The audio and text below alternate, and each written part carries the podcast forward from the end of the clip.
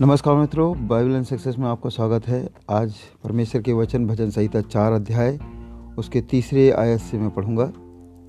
और यह जान रखो कि यहोवा ने भक्त को अपने लिए अलग रखा, अलग कर रखा है। जब मैं यहोवा को पुकारूँगा, तब वह मेरी सुन लेगा। परमेश्वर ने एक अलग अहदा एक अलग आशीषें, बरकतें विश्वासियों के लिए रख रखा है। दुनिया में तमाम लोग हैं, उन सबसे अलग विश्वासी हैं। परमेश्वर विश्वासियों को आदर देता है।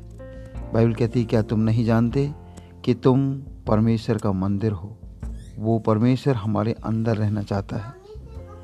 बाइबल कहती है कि जब तुम पुकारोगे तो मैं तुम्हारी सुन लूँगा।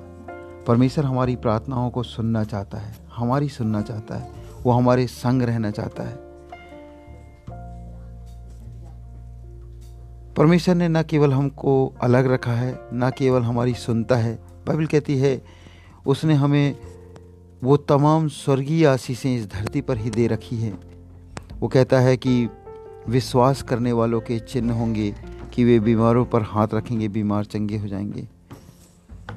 परमेश्वर ने विश्वासियों को एक अलग बरकतें, एक अलग आशीषें उसे दुनिया से अलग करके रखा है। वो चाहता है कि हम उसके समान बढ़ें, पवित्र बने और आशीषों में बढ़ते चले जाएँ। हमारी क्राइसिस ना हो कि हम कौन हैं। आइडेंटिटी क्राइसिस ना हो, पहचान की एक समस्या ना हो, परंतु हम विश्वासी हैं, हम परमेश्वर के चुने हुए लोग हैं, चुनी हुई प्रजा हैं। परमेश्वर आपके इस वचन के सुने जाने में और पढ़े जाने में आशीष दे। आमेन।